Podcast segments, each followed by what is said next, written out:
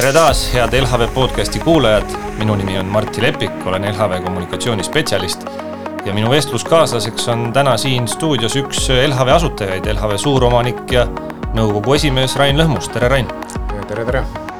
no august üldiselt on LHV-s ja, ja ka paljudes teistes ettevõtetes ja ettevõtmistes selline üks aasta kõige rohkem sagimist täis kuu võib-olla, valmistatakse ette uueks nii-öelda koolihooajaks ja sügishooajaks, milline sinu august välja on näinud? Eks, eks ta ongi, et äh, selline, mul on ka täpselt äh, tagasi kooli tunne, et kuigi ise kooli ei lähe, aga, aga peres keegi läheb ja üldiselt äh, tunne on selline, et nagu hakkaks uus, uus kooliaasta, nii-öelda tööaasta septembrist. ja jah, ei august on ähm, kuidagi päris palju sotsiaalseid üritusi ja, ja noh, meil kas või täna see kliendi, kliendipäev ja, ja nii et äh, ootan huviga septembrit, vaatame, kuidas, äh, kuidas uus kooliaasta kõigil läheb.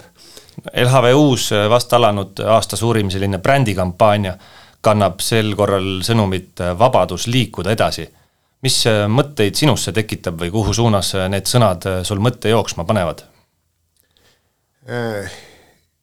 eks, eks ta on selline, mul, mul alati endale, endal on selline kontseptsioon, et et sa saad liikuda kas edasi või tagasi, täpselt nagu seal meie videos, et, et paigal seismine tegelikult eh, noh, pikaajaliselt väga ei ole võimalik, siis sa vähemalt eh, noh, kuna maailm liigub edasi, siis sa järelikult liigud tagasi. ja mm, ei, mulle on, mulle on see väga sümpaatne ja ma arvan, arvangi, et äh, eks, eks LHV selline äh, idee olegi äh, toetada edasiliikuvaid asju, et, et kui keegi arvab, et meil enamus inimesi kalkuleerib intresse, siis ma arvan, et see ei ole nii, et me ikka nagu aitame kaasa mõelda, et kuidas ettevõtjatel oma, oma ideid teoks teha. kui palju sa füüsiliselt äh, ise igapäevaselt äh, liikumises oled, ma pean silmas siin, et kui palju sa reisid iganädalaselt või, või lausa igapäevaselt? ma arvan, päris palju, et jah, et ähm, kuidagi, eks see on ajas muutunud, et vahepeal oli vähem, vahepeal rohkem, praegu on päris palju, et äh, nüüdki on, äh, eile tulin, äh, pühapäeva hommikul lähen jälle, siis on jälle kuus päeva paigal, siis jälle uude kohta, seal jälle kuus päeva, siis tagasi. et see kõik hoiab sul selles mõttes ka nii-öelda aju ja vaimset tervist toonuses, et kogu aeg peavad mõtted töötama ja ma ei tea, kas mõtleb töötama, aga isegi ähm,, isegi elad kalendri järgi natukene, et, et sel, sel ajal pead seal olema ja eks ta on äh, ühest küljest äh, hoiab jah, nagu vormis, et peab tehtud saama, teisest küljest äh, natuke piirab ka alati, et vahel oleks hea, et et ah, et ähm, ei ole kusagil kiiret, teeme rahulikult sa elad äh, tegelikult juba üle kümne aasta või pea viisteist aastat äh, Šveitsis tegelikult, äh, noh, su nii-öelda paikne kodu on seal olnud. räägi veidi, kuidas, millal ja miks see üldse nii juhtus, et sa sinna jõudsid? ma arvan, et nagu igal inimesel on elus väga palju juhust, et kui, kui tagasi vaadata, siis paljud asjad on juhuslikud ja, ja minuga ka, et mul, mul kõigepealt oli, oli, sattusin seal külastama leidsin täiesti juhuslikult üles ühe vana sõbra, uue sõbra, kes mind ringi näitas, siis oli juhuslikult selline meeleolu ja, ja võimekus, et äh, sattusin seal ostma kinnisvara. Ja siis täpselt see langes sellele ajale, kus Euroopa, Eesti Euroopa Liitu astus ja, ja pärast seda nagu muutus äh, kergemaks ka, ka Šveitsi kolimine ja, ja noh, niisugused äh, isikliku elu asjad ka, et siis äh, siis kuidagi ähm, jah, tuli otsus, et prooviks seal mõnda aega olla ja noh, see mõni aeg ongi osutunud mõnevõrra pikemaks. mis sulle Šveitsi juures kõige rohkem meeldib äh, või mida isegi sealsest võib-olla ühiskonnast või, või riigist või inimestest äh, sinu arvates eeskujuks saaks võtta? on selline rahulikum, tasakaalukam, ettearvatavam, et et kuidagi kas või kui ähm, kui ma ei tea, uudised lahti teha, et siis meil tavaliselt kipuvad olema sellised skandaalsed, et eh, kes tegi veri ja pisarad. jah, jah, midagi, et, et seal kuidagi on see asi niisugune täiskasvanum natuke.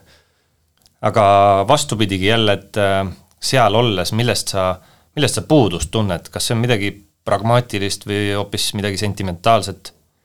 ja no eks eh, kodukohast tunneb igaüks ilmselt puudust natukene ja, ja noh, võib-olla teine niisugune on, et on äh, koht, kus mina olen, on pigem selline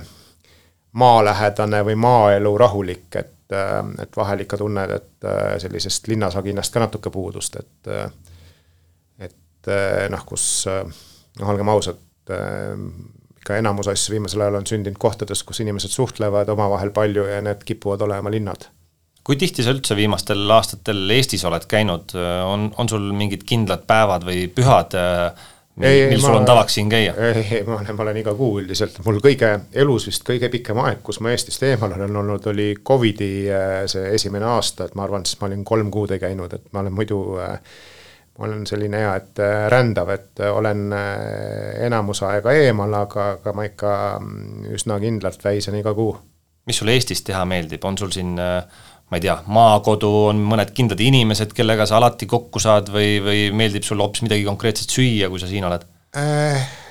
maakodusse ei ole jõudnud äh, juba aastaid, see on kahjuks seal Otepää kandis nii kaugel, et ma nii kaua ei käi jälle, et äh, et, et seal olla, et äh, eks ta ikka on äh, jah, äh, inimesed ja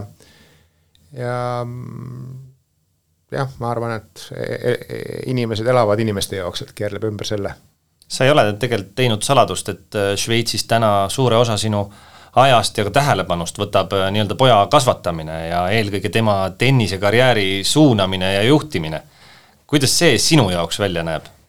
no eks see on enda võetud roll selles mõttes, et, ähm, et ilmselt on äh, vähemalt hetkel tundub, et selline viimane võimalus ja, ja siis tuli tahtmine, tahtmine proovida midagi ja noh, kuidas ta välja näeb, on noh, sisuliselt noh, sisuliselt näebki välja, et sa pead planeerima hästi-hästi palju täpselt ette ja, ja, ja noh, täpselt selline liikumisrohke elu. Ja, ja noh, kuna ma olen roheline sel alal, et siis on hästi-hästi palju õppida ka kogu aeg, et et, et ei saa öelda, et ma juba tean kakskümmend aastat, kuidas asjad käivad, et ei ole nii kas teil on mõni kindel plaan või, või kui palju üldse sellises vanuses äh, karjääri nii-öelda planeerida saab? natukene saab, et kuigi, ähm, kuigi äh, noh, ütleme, kui me räägime vanusest üksteist, et äh, siis on ikkagi väga raske öelda, et kellest saab suures plaanis asja ja kellest ei saa, et, et neid valestarte on väga palju ja vastupidi, vastupidi ka, et selles mõttes äh, ta ongi huvitav rääkida kogenumate treeneritega, kes on äh, näinud tippmängijaid lapsena ja, nii edasi, et äh, ma arvan, et hästi rahulik peab olema, et ei tohi, äh, ei tohi liiga palju rabeleda, aga noh, teisest küljest, eks ta alati on nii, et et natuke peab silma ka juba paistma, et kui sa ei paista, et siis ähm, noh, sul see, siis sa ei pääse nagu õigetesse kohtadesse, õigetele võistlustele ja, ja noh, nii, nii ta käib, et mulle endale natuke meenutab või noh, ma vaatan enda enda karjääri tagasi, et mul, kui ma noorem olin, oli ka niimoodi, et ma ei olnud mingi, mingi äh, superviieline alati tingimata, aga, aga noh, täpselt tegin nii palju, et iga kord jõudsin edasi, et, et noh, et koolid sai ilusasti lõpetatud, ülikooli vedasin täpselt sisse, ülikooli lõpus tegin väikse spurdi, et äh, sain nagu täpselt töökoha, mida ma tahtsin ja noh, nii edasi, et täpselt sa oled ennast vedanud nii palju edasi, et kusagile uude, uuele tasemele sisse jõuda ja siis sa sealt vaatad juba, kuidas edasi minna kuidas teil selles nii-öelda tandemis rollid jaotatud on, et selge see, tema poja ülesanne ongi nii-öelda mängida, nautida seda mängu, mis on peamine, teha trenni, et jõuda edasi. Mida, mis need ülesanded on, mida sina päevast päeva või nädalast nädalasse sealjuures äh, lahendada püüad? no mul on tehniline, et ma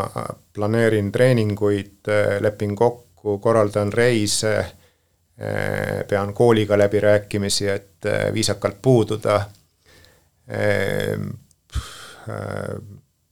no eks, eks ta, eks ta niimoodi on, et sisuliselt ikkagi on,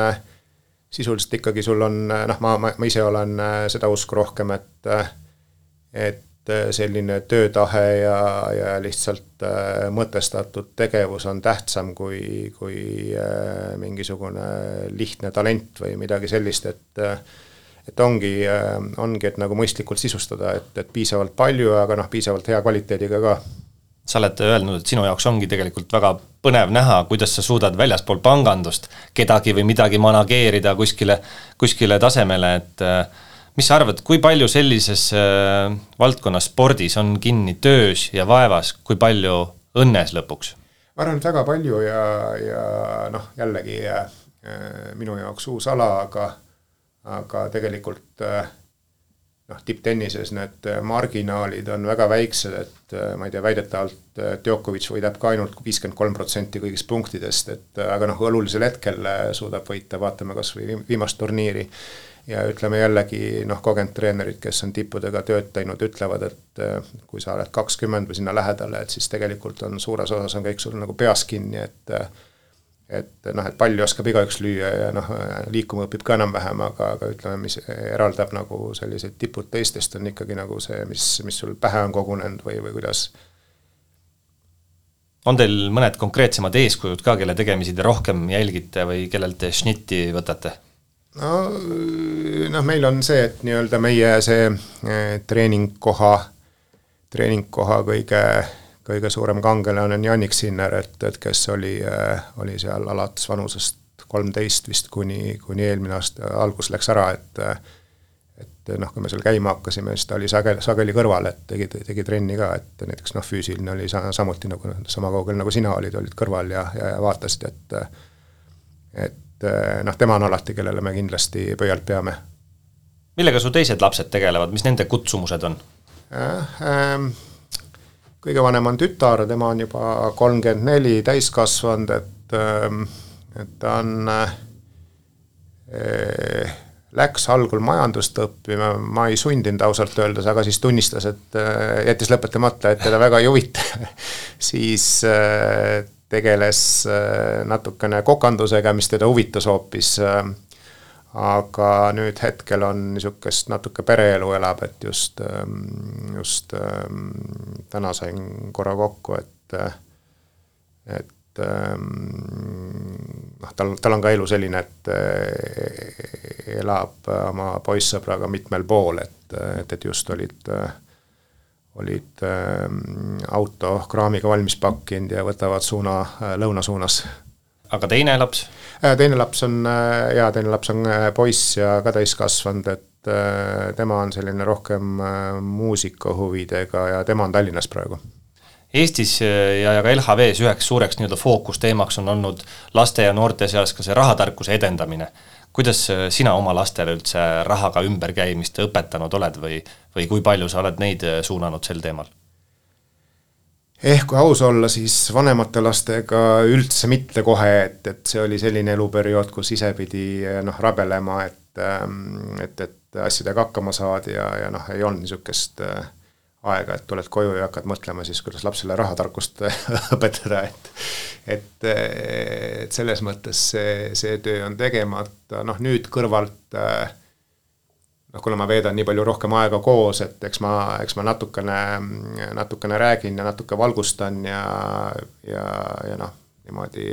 erinevaid asju oleme, oleme koos vaadanud, koos teinud, et aga ma ei tea, ma, ma, ma ei arva, et peab väga väiksele lapsele mingisugust tohutut survet panema, et sa pead hakkama hirmsasti säästma kohe või midagi, et, et et noh, selline minu jaoks selline stressi tekitamine ei ole õige, et lihtsalt äh, oluline on kaasata, et laps saaks aru üldse, kust raha tuleb, kuhu raha ja, läheb, mis see on. kuidas raha läheb täpselt, et mis ta umbes on, äh, jah noh, et mis on, mis on igasugused võimalused, äh, noh täpselt, et et et no mul oligi, mul oli just, mul on veel äh, vanast ajast Londonis ka üks elamine ja siis äh, kuidagi, ma ei ole seal käinud ja siis äh, Inglismaal on niimoodi, et üldiselt sul peab ikka kohalik pangakonto olema, et saada tasutud igasugused kommunaalasjad ja, ja, ja telekomid ja, ja mul midagi oli seal pangal juhtunud, et vist oli vaja ma ei olnud ennast tuvastanud tükil ajal ja olin kuidagi ära kaotanud ka need äh, interneti ligipääsud, et äh, siis noh, jah, mul nagu äh, täpselt oli, et poiss küsis, et kuule, et aga mis asja sa sinna Inglise panka lähed, sul on ju LHV, et siis ma pidin talle seletama täpselt, et mis on vahe, et LHV on küll, aga noh, kõiki asju ei tee ja, ja, ja noh, et niisugune eks ta on nagu kõrvalt, mitte niisugune teadlik, aga, aga noh, kui sa kellegagi aega veedad, siis kõrvalt ikka õpid. lihtsalt selgitamine. tulles nüüd LHV juurde, siis äh, see on ka, võiks öelda, üks sinu lastest, kelle, kelle manageerimine on vist üpris hästi õnnestunud. Äh, kuidas sa täna rahul oled sellega, kes LHV on ja milliseks ta sirgunud on? Jah, ei, äh, kui nüüd öelda, et, äh, et äh, see teekond on olnud mõneti ettearvamatu, et on olnud algus ja siis, siis pangaks muutumine ja siis kiirema kasvu aeg ja ja loomulikult number üks võib, võib uhkust tundma, tunda, kuhu me, kuhu me läinud oleme, aga aga noh, samal ajal mul kogemus ütleb ka täpselt, et tänu sellele mm, viimase paari aasta kiirele kasvule äh, kas kasvuga nagu laste kasvuga, kui tulevad liigesevalud ja igasugused probleemid, et eh, noh, mulle tundub, et meil on ka juba mõned natuke nagu täheldatavad, et eh, et aga noh, ei, ei midagi, nagu lapsed kasvavad suureks, enamus vähemalt, siis, siis küll me ka hakkama saame, et kuhu sa täna LHV inimese eluteljel või sellises, sellises elutsüklis asetaksid? Noh, õnneks ettevõtted on loomult sellised, et nad ei peagi surema, et võib-olla surevad, aga aga nad võivad kauem kesta, et mm, ma isegi ei tea, et ma, ma, ma, ma arvan, et me oleme ikkagi eh, niisugune, ütleme noh, murdeeast oleme üle saanud, et kusagil seal noh, ma ei tea, võib-olla nooruk ongi olnud see kiire teismelise kasvuiga. ja, ja, ja täpselt, et ma miskipärast arvan, et kasv, kasv peaks nagu aeglustuma, vähemalt ma arvan, et inimeste, inimeste hulga kasv, et ja, ja siis äh, noh, võib-olla neid tegevusi ka äh, ühe hetkega saab liiga palju ette võetud, hiljem sa küsid, et aga kas sul ikka kõike tasub teha, et äh,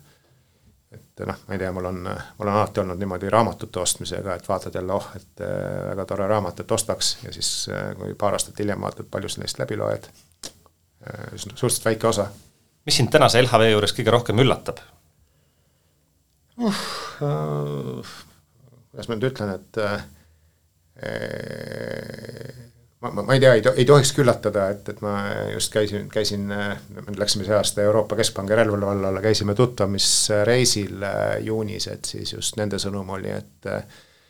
et, et olgem teineteise vastu otsekohesed ja et äh, no surprise policy, policy üllatusi ei tohi olla, et üllatus on, on sellel alal halb asi, et et peaks ikka minema niimoodi, et äh, nagu sa arvad, aga, aga noh, elu on selline, et ikka tuleb väikseid üllatusi jah, et aga, aga ma loodan, et nad on mõõdukad. No algusaastatel sa oled ise ka olnud kohati üpris otseselt LHV turundusega seotud mingil määral, mis sa arvad, kuidas LHV imago kujundamine tollal erineb sellest, millisena võib-olla täna LHV-d väljapoole tuleb kuvada või millisena inimesed tahavad seda näha? no algul jah, meil on, meil on alati olnud see investeerimisfookus või päris, päris algaegadel ja, ja, ja noh, siis me vastandasime ennast lausa pankadele, et kuna jah Äh, pangad olid need, kus raha laiskles ja, ja siis investeerimine oli midagi, mis äh, aitab sul ähm, aktiivselt ähm, edasi liikuda, edasi liikuda jah, ja, ja, ja kiiremini. Äh, noh, tänapäeval me juhuslikult oleme ise ka pank, eks, ja, ja noh, siis ongi, et kuidas eristuda nendest isa-ema, vanaisa, vanaema pankadest, et noh, mulle alati tundub, et, et LHV-d tuleks vaadata sellise sotsiaalse liikumisena, mitte ettevõttena võib-olla. Et me olemegi mõnes mõttes äh, algusest peale olnud selline nišipank nii-öelda, et äh, algselt investeerimisühing, nagu sa ka ütlesid, hiljem hoidnud võib-olla teadlikult ka sellist digipanganduse äh, suunda, pakkunud äh, finantseerimist toodetele natuke teistsuguseid kvalitatiivsemaid väärtusi, mitte alati võib-olla turu madalaimat hinda, aga nüüd, kus me oleme selgelt välja öelnud, et äh, kaks tuhat kolmkümmend kaks oli see vist, kui me tahaksime olla Eesti suurim pank, mis sa arvad, kas selleks me peame kuidagi oma lähenemist muutma? Ei, see on jah, see võib-olla jääb kõlama niimoodi, aga, aga see on just teatud äh, klauslitega, et me ei loobu enda, enda väärtustest ja, ja seatud äh, või kehtivatest kvalitatiivsetest eesmärkidest, et need on endiselt prioriteet, et see, et päris aus olla, noh isiklikult noh, mul ei ole küll absoluutselt vahet, et kas me oleme aastal kaks tuhat kolmkümmend kaks number üks, number kaks või number kolm äh,, noh, küsimus on, et minu jaoks peaks olema parim, et see on umbes sama, et, et tahaks olla nagu pikim inimene, et no, mina mis see mulle annab? jah, mis, mis see mulle annab jah, et sa tahad olla nagu parim, et aga, aga see noh, parima defineerimine on väga raske, et, et siis ta natuke ongi selline rööklause. mis LHV-st sinu arvates on teinud selle parima paljude hinnangul ja, ja silmis äh, ekspertide, erinevate majandusajakirjade hinnangul me oleme olnud aastaid Eesti parim pank, mis meist on teinud selle parima? No eks me oleme võib-olla kuulanud rohkem niisugust mõistuse häält äh, nagu iga teine firma ja, ja noh, pankadel on äh, sageli kalduvus äh,, kalduvus kuidagi nagu hääbuda, et üldiselt äh, noh, kultuuri osa on number üks, ära tee vigu, aga minu arust äh, noh, täpselt nagu tennisemänguski, et kui sa vigu ei tee, sa ei saa kuidagi võita, et sa pead täpselt proovima, et, et, et kus need asjad on, et ikkagi endiselt riski võtma, vigu tegema, aga noh, see on selline noh, peenike piir, et kus, kus minna ja kuidas teha, aga, aga, aga ma arvan, et et see kontseptsioon, et, et, et ei tohi teha ja me oleme ultrakonservatiivsed, et ma arvan, et see viib tegelikult nagu hääbumiseni. kui sa viimati siin LHV podcastis käisid, siis, siis tuli jutuks, et võib-olla meedias ja ka majandusekspertide seas inflatsioon ei olnud veel number üks jututeema aga sina siiski hoiatasid selle eest, ütlesid, et see saab meil veel suureks probleemiks. mis sa arvad, kui keerulises seisus äh, majandus täna päriselt on? Eh, jah, võib see, no see ütleme, inflatsiooni esimene šokk, et see tundub, et on äh, üle saadud ja, ja noh, mis me nüüd näeme ei mäletagi, millal me viimati rääkisime siin, aga see vist oli kuskil kahe tuhande kahekümne teise aasta täitsa alguses ja,. jah, jah, jah, täpselt, et aga noh, siis kui me vaatamegi, et siis kahekümne teise aasta juunini tegelikult näiteks seesama kuue kuu Euribor oli hoopis negatiivne, et et noh, täna ma vaatan, et ikkagi kui ta on seal juba läheneb neljale protsendile, siis äh, inimestel noh, nad ei ole sellega harjunud ja hakkab natuke nagu äh, kuidas ma ütlen, majandusele valu tegema, et, et noh, see kõige naljakam on, eks ole, et see lööb välja ka niisugustes kohtades, mida tavaliselt inimesed ei oodanud, näiteks kogu startup'i sektor ja, ja nii edasi. noh, ma, ma pean ütlema, et mul õnneks oli see kogemus olemas, et mulle see meenutas aastat vist kaks tuhat üks või kus ma, kus ma ka olin tookord roheline ja arvasin, et noh, et mis see nagu sellele moodsatele ettevõtetele teeb, aga teeb küll, et ja noh, meil on nüüd täpselt sama lugu, et kui sa vaatad uudiseid ikkagi, et need ka koondavad ja, ja, ja, ja kärbivad, et, et kui ikkagi nõudlust ei ole ja rahal on hind, siis, siis elu on natuke teine, et kui, kui rahal hinda ei ole, et et, et selles mõttes see on, see on üsna, üsna, üsna loomulik, et mis sa neile inimestele ütleksid, kes, kes võib-olla täna mõtlevad siin kodu ostmisele või, või mõne muu finantseerimistoote kasutamisele, aga nende jaoks võrreldes selle viimase paarikümne või kümne aastaga tundub see tänane intressikeskkond äh, nii vastuvõetamatu, et kas ma ütlen ühe huvitava fakti, et äh, ilmselt äh, näiteks Ameerika Ühendriigid ja ka Inglismaa, et äh, sealne viiekümne aasta keskmine, viimase viiekümne aasta keskmine elamuasemelaenude intressimäär on olnud seitsme ja kaheksa protsendi vahel kui sa, kui sa vaatad ja, ja noh, üldiselt on äh, mõlemad suured majandused on sellega hakkama saanud, äh, et mulle natuke tundub, et see intressimäär on iseenesest nagu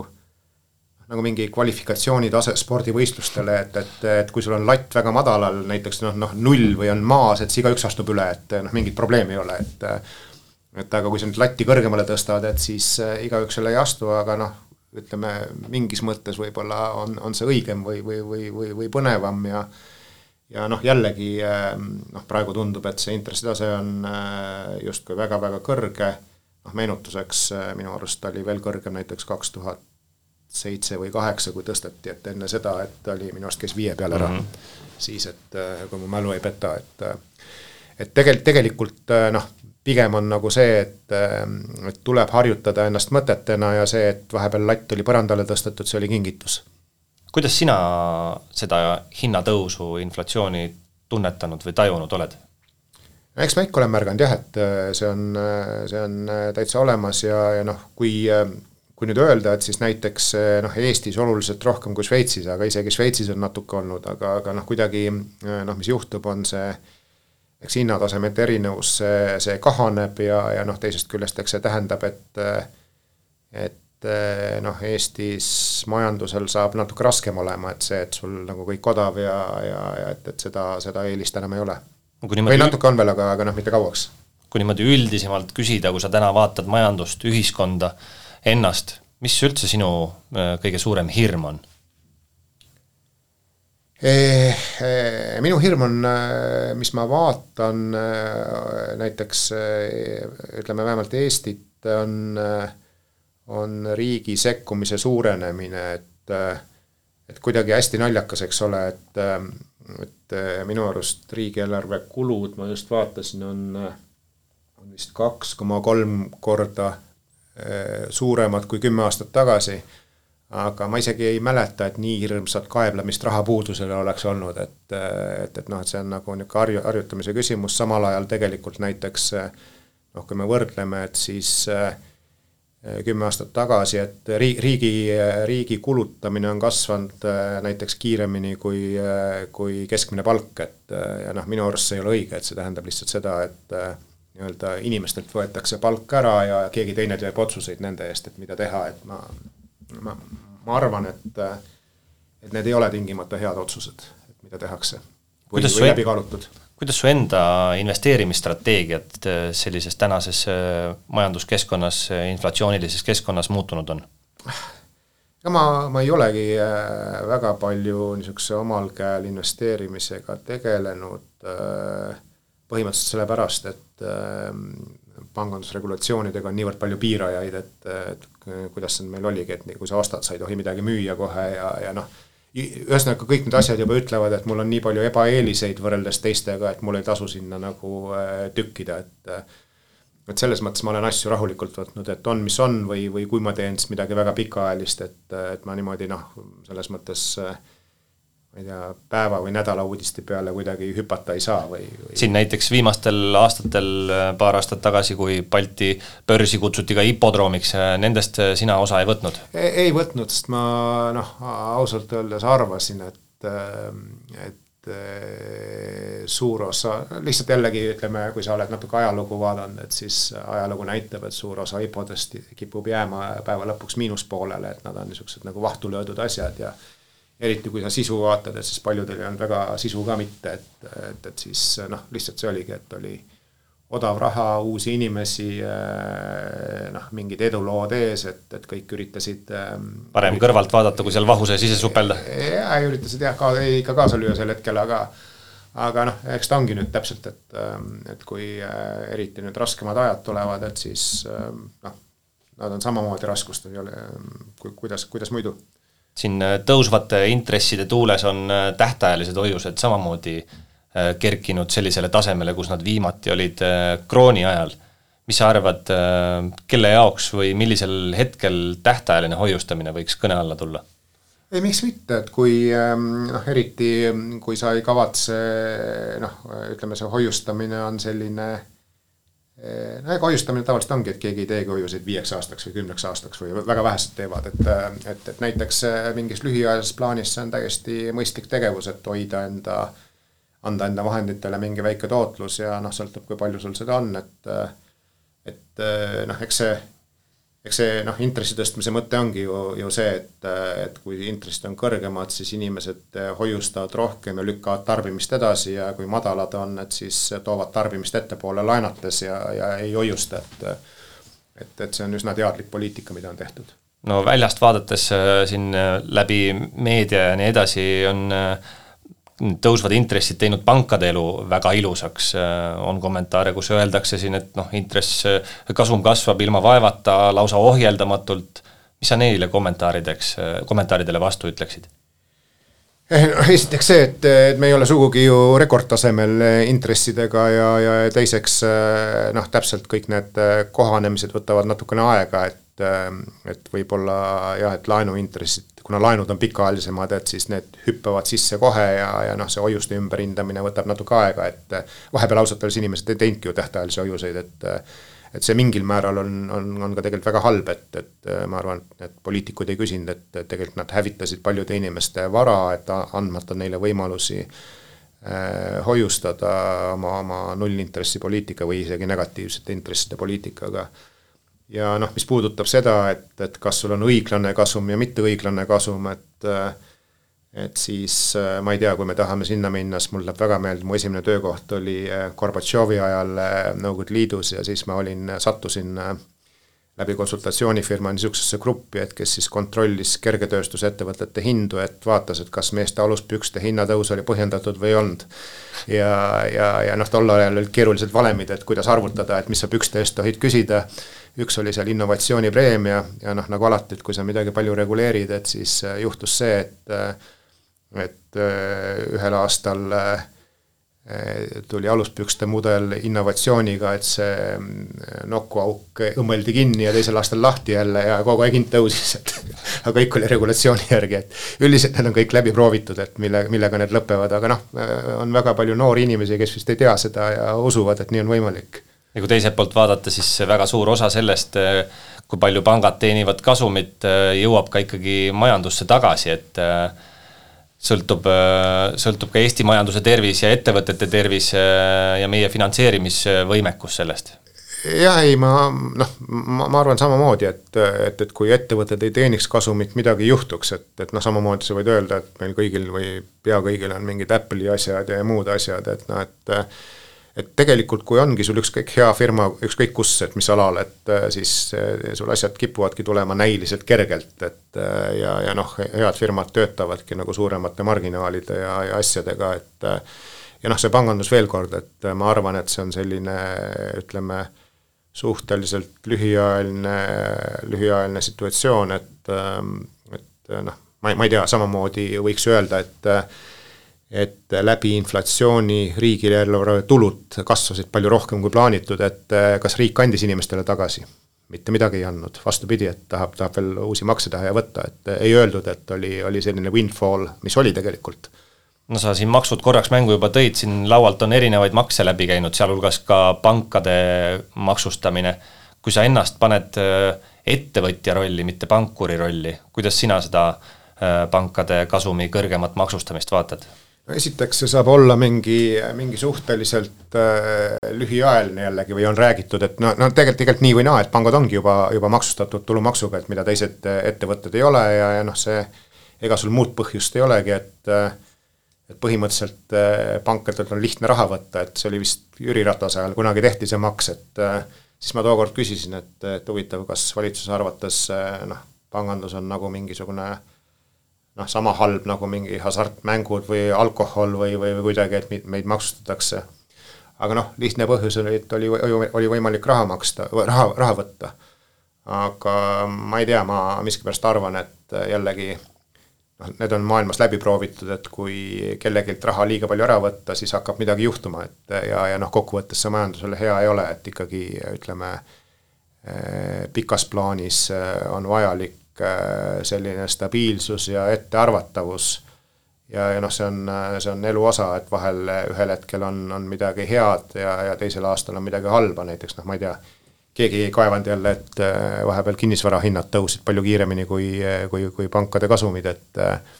noh, keegi ei rääkinud, et peaks maksustama nagu kallimalt, et kui keegi kasu sellest sai või, või, või, või kuidagi, et äh, ma arvan, see on selline natukene noh, ma ei tea, poliitiline mm, plusspunktide korjamine lühiajaline hetkeolukorra arvelt. hetkeolukorra arvelt jah, ja, ja, ja ütleme noh, ilmselt kui ajaloolane vaatab, saab öelda, et rumalad inimesed millised täna Eesti ettevõtete suurimad väljakutsed sinu arvates on? Noh, suurimad väljakutsed lühiajalises plaanis on äh, nõudluse äh, alanemine olnud tänu, äh, tänu majanduse jahutamisele, et, et me oleme harjunud, et on alati kõiki tooteid tahetud ja ja et täpselt, et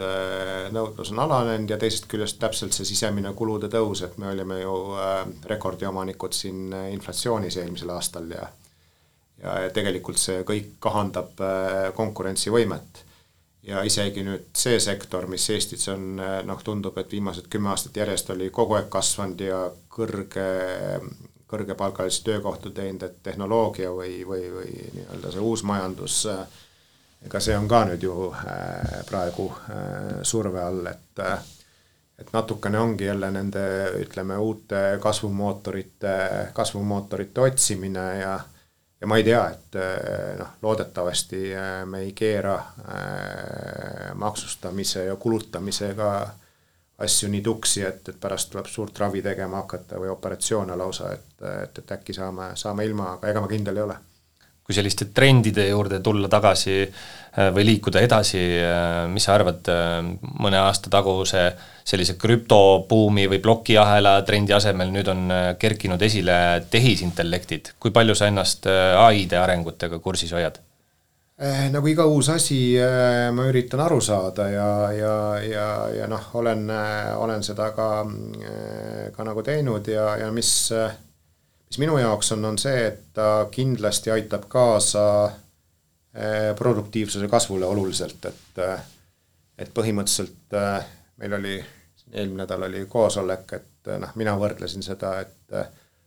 et ta on midagi, mis minu arust nagu meenutab arvutite tulekut, et ma just meenutasin, ma olin kunagi aastal üheksakümmend või töötasin Eesti Pangas ja Keskpangas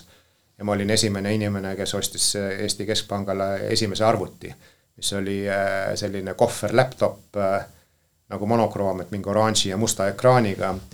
ja noh, põhiliselt ma siis muidugi hoidsin seda endale.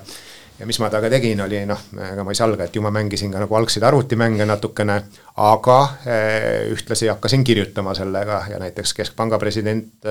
dikteeris ja tal oli sekretär, kes tippis, et noh, mulle tundus, et ma olin märksa produktiivsem ja üritasin ka mingeid arvutusi teha ja, ja noh, minu arust nagu see ai on samasugune vahend tegelikult kõikide inimeste jaoks, et ta ei ole mingi noh, niisugune asi, et tuleb teha ma ei tea, suur noh, mingi, mingi suur projektirühm, kes kolm aastat töötab ja siis tuleb midagi suurt ja asja välja, et ta on, on, on pigem selline, et, et et, et kus sa saad noh, täpselt nagu no,, nagu, nagu see laptop arvuti igale inimesele, et kes nii hästi, kuidas saab, kasutab seda äh, ja noh, võib-olla mingil hetkel, mingil hetkel natuke jah, saab ka koordineerida ja, ja hoogu juurde anda, aga noh, põhiline, et, et kõik harjuvad sellega. teda ei tohiks äh, karta ja vaadata sellisena, et ta nüüd tuleb ja võtab kõik üle, vaid me peaksimegi teda vaatama sellisena, et ta on meil äh, justkui see abi, abimees, kes suudab meie produktiivsust tõsta ja meid kuskile edasi aidata Ab. absoluutselt jaa, ei ma, ma, ma selles olen hästi kindel, et vastasel korral sa kuulud nende ludiitide hulka, et kes, kes arvavad, et tehnoloogia hävitab äh, inimesed, et ma ei, ma, ma, ma ei arva ja see on äh,, aga ma, ma arvan, et jah, et aitab, aitab hästi palju äh, produktiivsust tõsta ja mingil määral ka niisugust äh, keskmi-, keskmist loomingulisust või, või, või kuidagi anda, anda värvi natukene, et äh, aidata julgelt mõelda no võimaluste kõrval kindlasti peitub seal ka mõningaid ohte, milliseid ohte sina seal näed? ma ausalt öeldes ei, see tänane, ma ei, ei suuda seal väga neid ohte näha, et kui sa vaatad seda, ütleme, tänast taset endiselt, et ma arvan, et need on natuke nagu üle blufitud, ähm, äh, noh, keegi tahab äh, ütleme, sa näed alati hea välja, et kui sa hoiatad mingi ohu eest, et äh, ükskõik, kas on ai oht või et aktsiaturg võib crash ida, et siis on niimoodi, et kui ei juhtu, siis noh, vaadatakse, et selline väärikas inimene, et hoiatas, et võib juhtuda. ja kui juhtub, siis sa oled lausa oraakel, et et ta on natuke sama, sama seeria, mulle tundub. no kindlasti mingil määral on tulnud teil jutuks ka, kuidas, kuidas LHV-s või panganduses saaks ai-d äh, kasutada. kas, millistes funktsioonides seniste mõtteharjutuste tulemusena sa näed, et äh, pangas võiks ai-d rakendada? Ma, ma arvangi, et eh, noh, mis, kuhu mina tahaks nagu eh, suunata, on see, et eh, et meil noh, sisuliselt kõik töötajad saaks varustatud nii-öelda nagu selle üheksakümnenda aasta laptopiga või keskkonnaga, kuhu nad saavad visata sisse asju, kartmata, et data minema jookseb, et või, või, või rikutakse mingeid andmekaitse, kaitsereegleid, et et, et see on number üks ja siis sealt edasi nagu vaatama hakata, et eh, mis on need perspektiivikamad asjad, ma, ma ei usu, et, eh, et eh, mida me peame tegema, et ütlema, et on üks või kaks kohta, kus me nüüd massiivselt hakkame arendama ja kõik ülejäänud istuvad pimeduses, et sest ma, ma, ma arvan, et seal on tõenäosus väga suur, et asi lõpeb läbikukkumisega ja et tegelikult on vaja niisugust väikest tunnetust ja, ja ütleme, noh,